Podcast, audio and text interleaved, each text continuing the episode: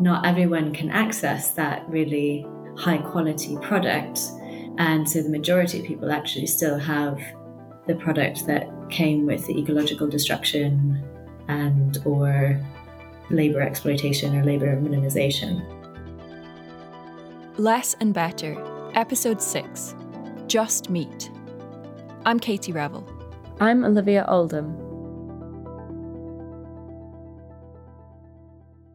We've explored what less and better meat might mean in terms of the environment, in terms of land use, and in terms of health. But should our understanding of less and better meat also encompass food justice? Food justice. It's become a pretty commonplace phrase in recent years. At its most simple, it represents a vision for a fairer, a more just food system.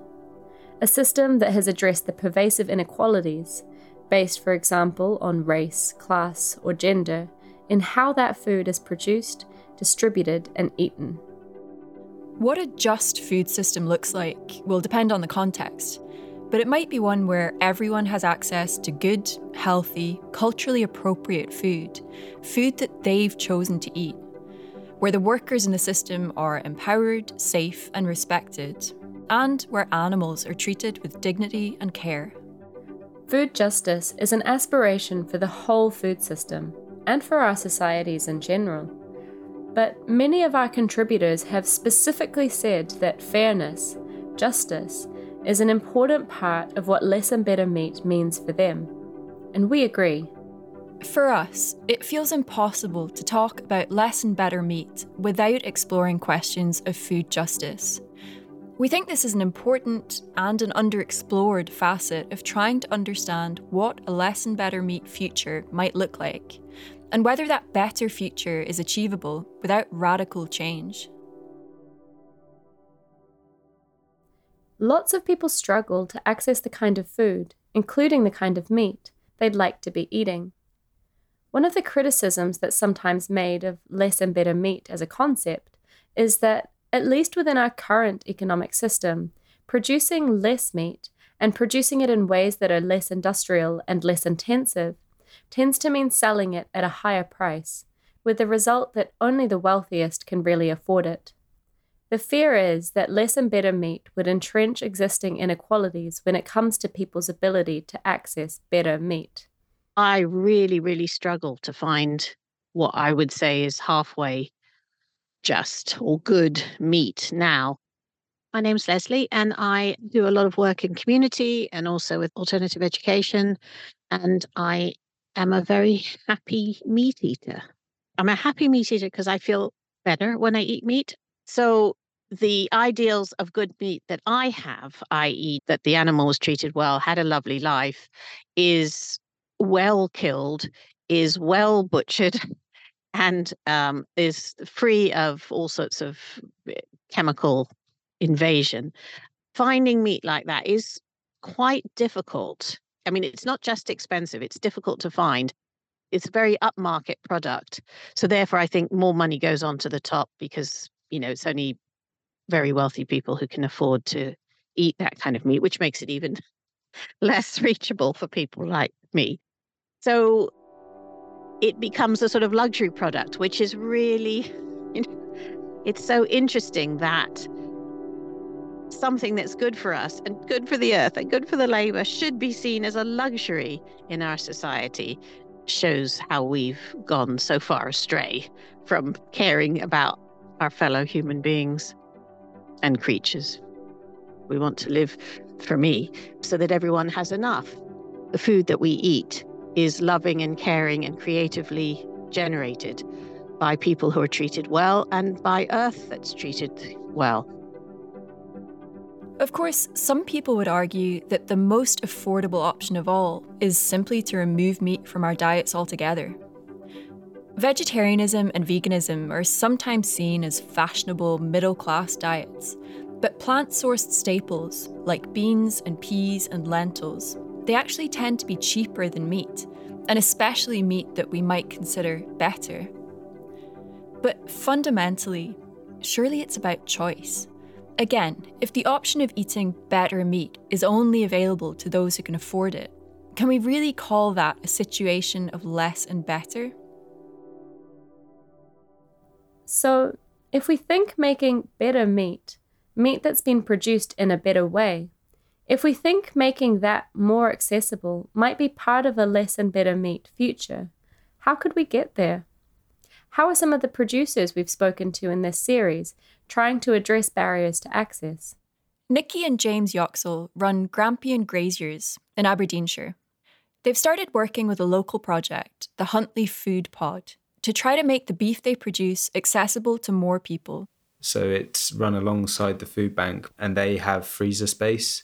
So we've now developed a pay it forward with our customers. And because it's not referral, some of that stigma is removed, but it also means emergency access is available without having to go through a referral process. You can just go in and get something if you're in need. Another thing that's nice about it is that some of the produce that they take in is actually then used to facilitate cooking workshops and classes. So it's breaking that access barrier as well, which I think is really important and is quite often missed in communities. Someone's got to do all the hard work. Yeah, looking after the animals. This is our burger van, or mobile catering unit, as I like to call it. Another thing Nikki and James are doing is setting up a burger van to sell their beef to the local community. Yeah, so the actual patties are made by our butcher and they are 100% beef. They don't have anything else in them. We've been working with him to reduce like any kind of binding agents or anything like that. And then on the trial run, I was doing all the cooking. And yeah, I love it. They hope that the van will help address another barrier that people face when it comes to accessing better meat, the barrier of convenience. The burger van allows us to give access to our meat in a different way. So we sell all our beef frozen, so people might not necessarily have a freezer, or at the point at which we release beef, they might not have room in their freezer, they might not be sure about cooking it. There's all sorts of barriers that get in the way, so we kind of see this as an opportunity to address some of those barriers.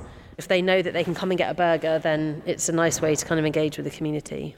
All of us suffer decision fatigue, so if on a one Thursday every month they know that the burger man is going to be down the road, they don't have to make a decision that day that's like, what do I cook and how do I cook it? And I now need to start cooking it because we need to eat in and out. It's all that stuff. They can just come and have a burger with us.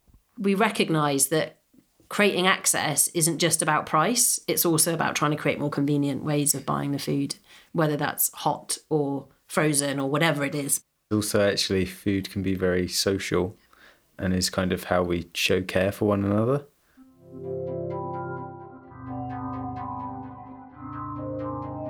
Another model that we've come across for improving people's access to better meat is through membership or subscription models.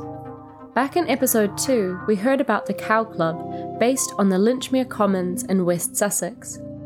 The Cow Club has a fundamentally different model for distributing the meat it produces. It has a democratic structure, and each year its members get to approve major decisions, including the price of the meat. Here's Edwin Brooks, one of the directors of the Cow Club. We wanted to maintain that link between food production and environmental good.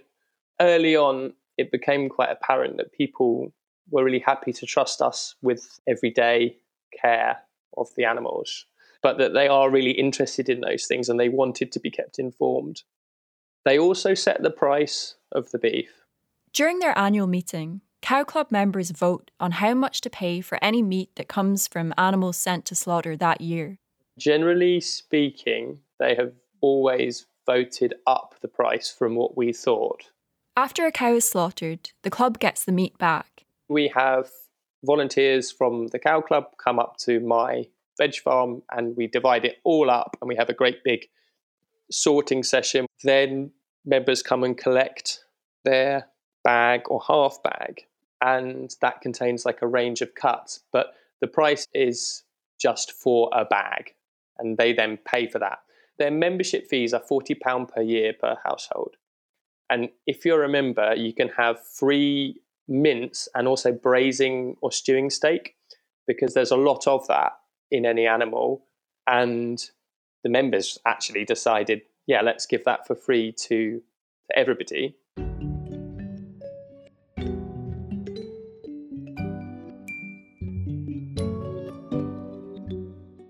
We we think these are really exciting examples of what farmers can do and are already doing to make sure that meat that's better in terms of the environment and in terms of health, is also better in terms of people's ability to access it.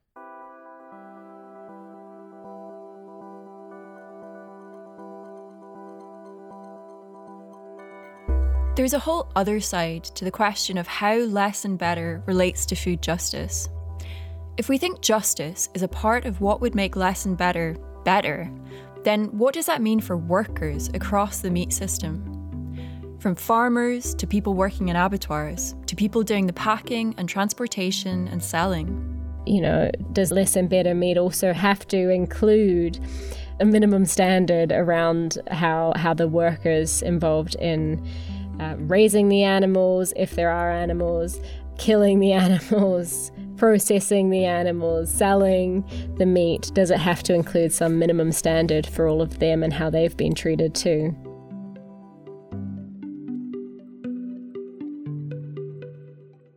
A vision of less and better meat that incorporates justice, that might mean that the people who produce that meat are able to work in safe, dignified and fair conditions.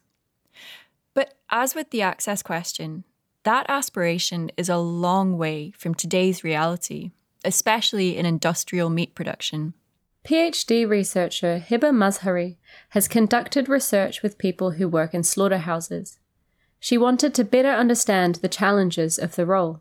So the first thing to mention here when talking about the people doing the killing is the background of the stigmatization of that role in the UK. It's something that is across history and across many different contexts. We've got a sense of stigma and suspicion around this industry. As well as that, we've got socioeconomic vulnerabilities, and several studies have found that those working in slaughterhouses generally tend to be lower socioeconomic status. In the context of the US, areas where slaughterhouses are located are often correlated with higher crime, social services use, homelessness and healthcare strains. That's an example in the US, but I would say probably also applicable here. Slaughterhouse workers are particularly susceptible to repetitive strain injuries, for example. Also, working with large animals sometimes can be dangerous. Then we've got emotional vulnerability, the emotional and psychological toll of bearing witness to animal death and enacting animal death en masse. So that emotional labour. I'll quote somebody who slaughters chicken, and they said, "It's extremely stressful and impacts on your mental health and sense of self-worth. It's also intensely boring. The welfare of the chickens is paramount and takes precedence over anything you're feeling." It's not just slaughterhouse workers who struggle with poor working conditions. Workers on animal farms, especially industrial animal farms, might also find themselves working under conditions that don't fulfil our ideas of what makes good work, work that's safe or fulfilling or fair. Before he set up his own mixed farm in Hampshire, Flavian Obiero was employed on several commercial pig farms. Since I started farming, I've always been on sort of commercial-sized units. I learned a lot working on these different setups, but I think I got to a stage more than once where I was like, what is my purpose here? So you've got your breeding week, so that we call it serving. So that's when the sows are on heat. You either AI, artificially inseminate them, or use a more natural service, or both. And then followed from serving week is firing week. So firing is pigs giving birth. After firing week is weaning week. So weaning week is when the piglets are taken from the mother. And then it goes back to serving week. When female pigs get their piglets taken off them, after 5 days, they naturally come on heat. So you literally take the piglets off them. You leave them in a group with a boar in close proximity. They get taken on a Wednesday. By Monday, they're on heat. On the bigger unit, if you're doing the breeding side, all you're doing is just serving. If you're doing farrowing, all you're doing is just constantly making sure the piglets are okay, etc., etc. I just felt like being part of a machine. fast forward now to getting the tenancy and sort of having all the different elements of the farm that we have. It's not just pigs. You've got a woodland you need to learn to manage. I've got pasture I need to learn to manage. I've got sheep that I need to learn to look after. And suddenly, you're not just responsible for one aspect of an animal's life, like firing or so. You're responsible for all of it, their feed, their health, the fencing. I think all those little skills that I picked up on all these systems, I can't look back at the systems I've been through and say, oh, that was so bad, because I learned something in those systems to be able to make me be the person that I am now. The industrial food system, which includes the industrial meat system, doesn't necessarily do a great job of offering fulfilling, well-paid, safe or dignified work. In other words, of delivering justice for workers. But while industrial meat production suffers from these problems, that doesn't mean that simply producing less and better meat, better in terms of its environmental, health or animal welfare credentials, that doesn't mean it would automatically lead to better conditions, to greater food justice for meat workers. And that's exactly why we think it's so important to consider how these questions of justice might inform our vision of less and better meat.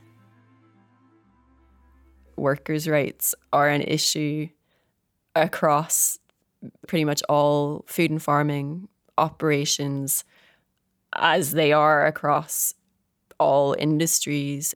Not all less intensive agroecological farms are necessarily better for the workers working on them. Yeah, and I think this is like a point maybe that gets overlooked sometimes. There's research in the US and Canada that has found that even though there's often an assumption that more ecological farming implies a farming system that's better for workers, that isn't necessarily the case. Many farmers in the UK, and almost all of the farmers we've spoken to for this series, aren't workers in the sense we've been talking about so far. They're not employed by someone else to do a job. Instead, they run their own businesses. That doesn't mean that they don't also experience unfair conditions. This is a problem across the food system, and many farmers, big and small, agroecological or regenerative, and on the more industrial end of the spectrum, many of these farmers struggle just to stay afloat. We came into farming kind of quite naive, very optimistic, believing that you could make a living at it on a small scale. Alex Heffron is an animal farmer and a PhD researcher. And over time, as we grew the farm and we introduced the microdairy and started selling milk as well as the beef and the pigs and the eggs, we were trying to generate more income. But what we found basically over the last 7 years is that's always been this unreachable goal to be able to generate enough income off the farm. The argument is often made that through agroecology, you can reduce your inputs, you're reducing your costs, and you can improve your management of the land, and through those mechanisms you can earn enough money, and through direct selling and through local markets and alternative markets. But our experience has been that just still isn't the case. The point is, there's a wider context here, a wider context that we need to consider in our thinking about less and better meat. I think one is that costs of production have risen a bit over time, but given that we're a very low input system, that hasn't been such an issue for us.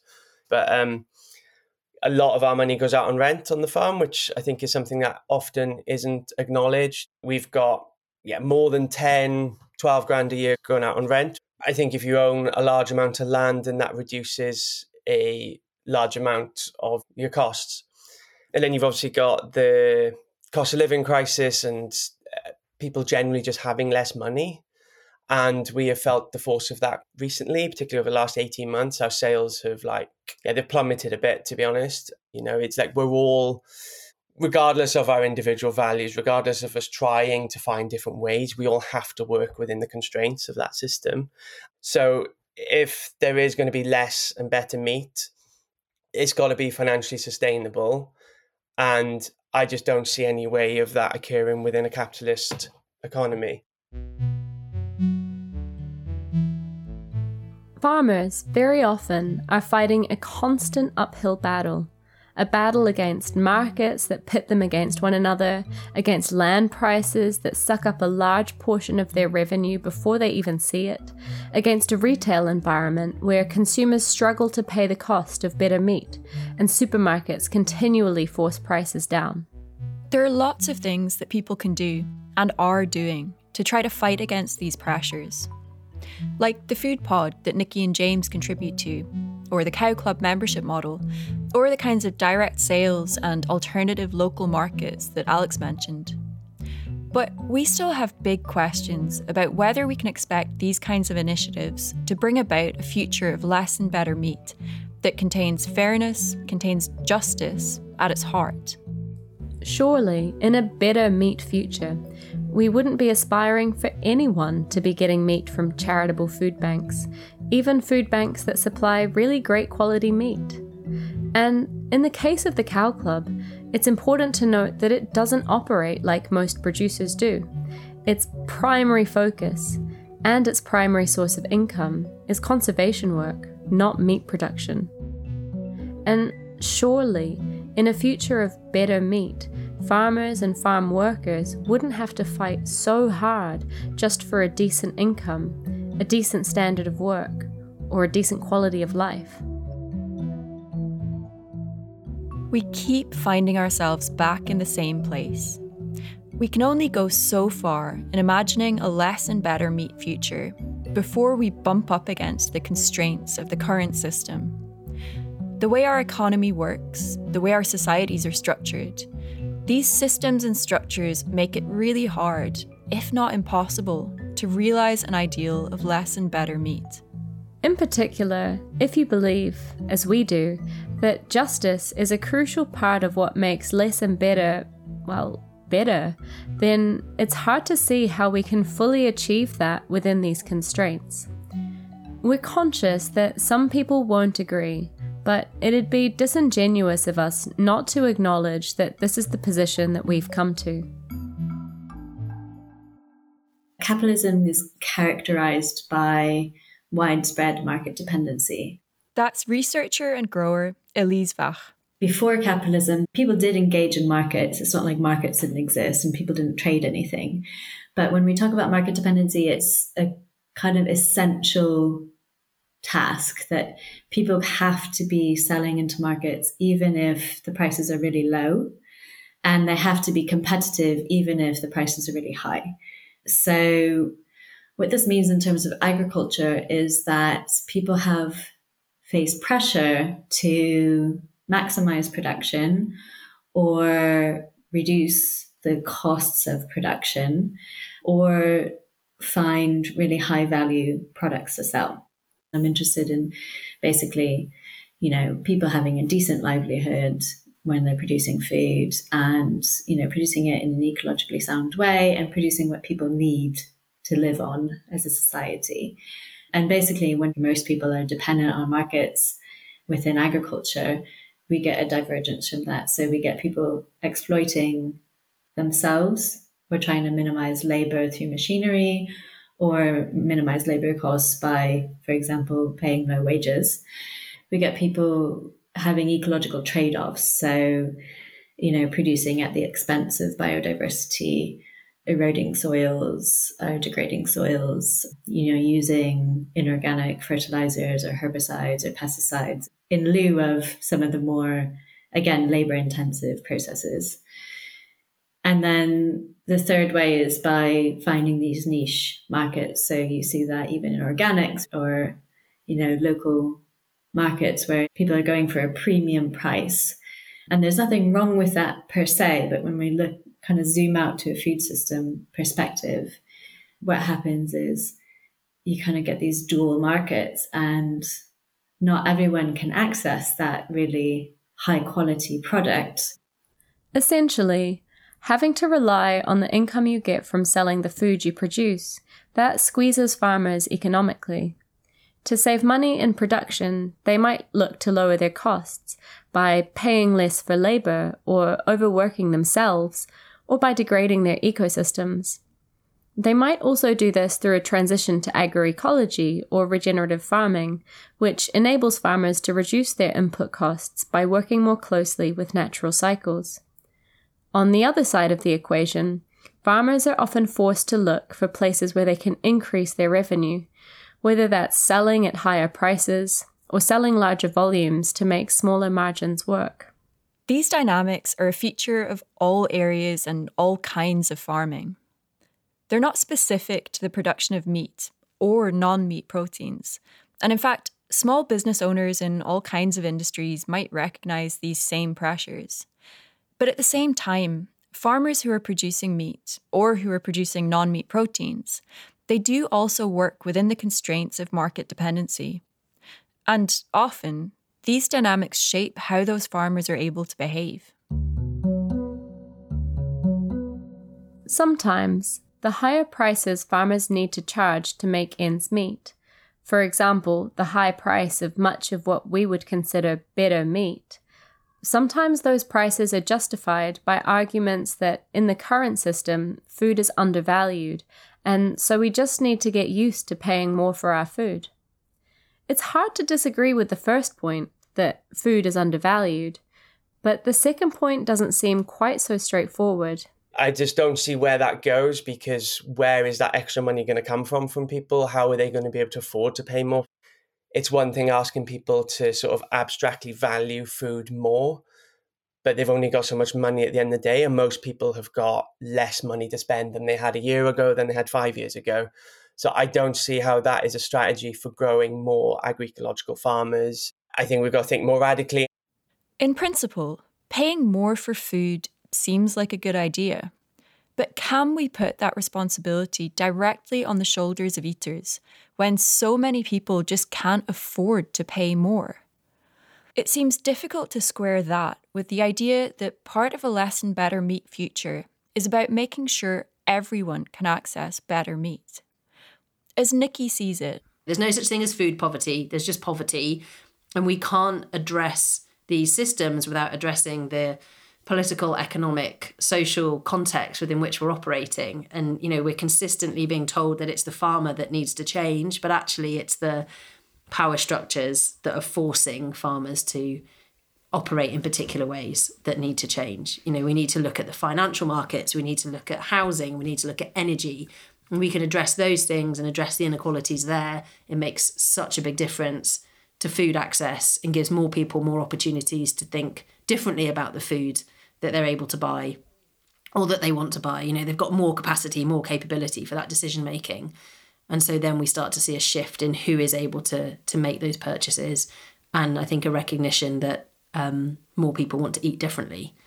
But at the moment, people are just completely under the cosh because of the economic, social, political systems that we operate in to behave in a particular way.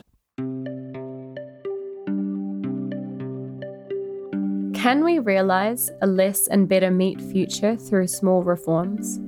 Or do we need an economic system that doesn't back so many eaters and farmers into a corner? Again, yes, this question could be applied to any other part of the food system, or even society as a whole. But we think it's also relevant to understanding specifically what we mean by less and better meat. Food today, including meat, is treated like a commodity. That means it's bought and sold on the market. But is this the only way of doing things? Could we decommodify food? Could we treat it instead like a public good or human right? After all, food is one of the most fundamental of human needs, if not the most fundamental. So, if we all have the right to food, then what does that mean for how we access it? And what does that mean for less and better meat? Could it enable us as a society to pay the true cost of producing better meat without putting that responsibility on the shoulders of individual consumers, without entrenching existing inequalities in who gets to access better meat? And might it help to ensure that producers and workers throughout the meat production system, that they get paid fairly for their work and have working conditions that are safe, dignified and fulfilling? Of course, a lot of these systems-level questions are really hard to link with individual action. That's part of what makes them so hard to engage with. It's easy to make abstract arguments for radical changes in society, but we feel frustrated, and maybe you do as well, by how hard it feels to know what to do to help bring those changes about. Part of what we've been coming to realise as we've been making this series is that our power doesn't start and end at the supermarket checkout. We're more than just individual consumers. What centering food justice in our lives looks like will be different for everyone, and our capacity to do it will vary as well. But for us at least, trying to make sure that justice is part of our own understanding of what a less and better meat future might look like, it's a good place to start. The way I see it, it's more that there are these structural conditions in the way our food system is set up, because it's oriented towards the extraction of value, of profit. You know, even farmers who want to do things differently, who want to provide good jobs, might really struggle to do so because they barely earn enough to pay themselves. So I think it's tricky and it's sometimes difficult to talk about, I think. But I think this is a really important part of what any conversation about less and better needs to be about.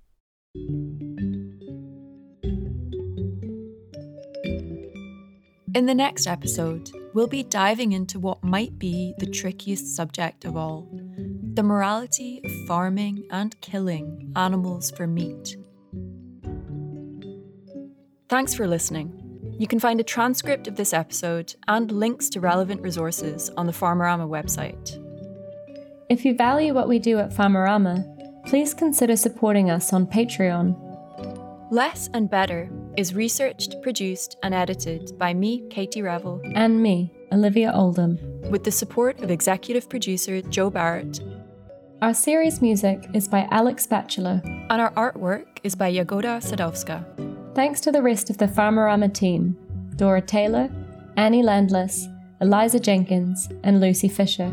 Less and Better was made possible thanks to generous funding from the Roddick Foundation and the A-Team Foundation.